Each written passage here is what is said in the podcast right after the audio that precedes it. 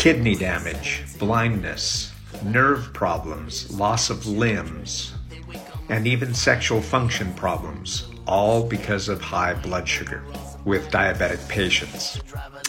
Scary drug facts. And Ice followers asked me to cover a medication that is used in treating diabetes to help control blood sugar levels. This is an inhaled insulin.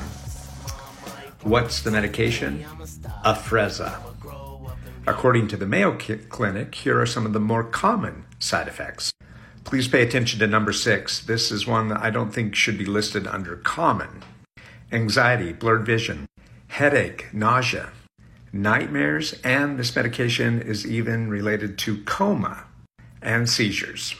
There are some great natural ways to lower blood sugar, like cinnamon, exercise, and even apple cider vinegar.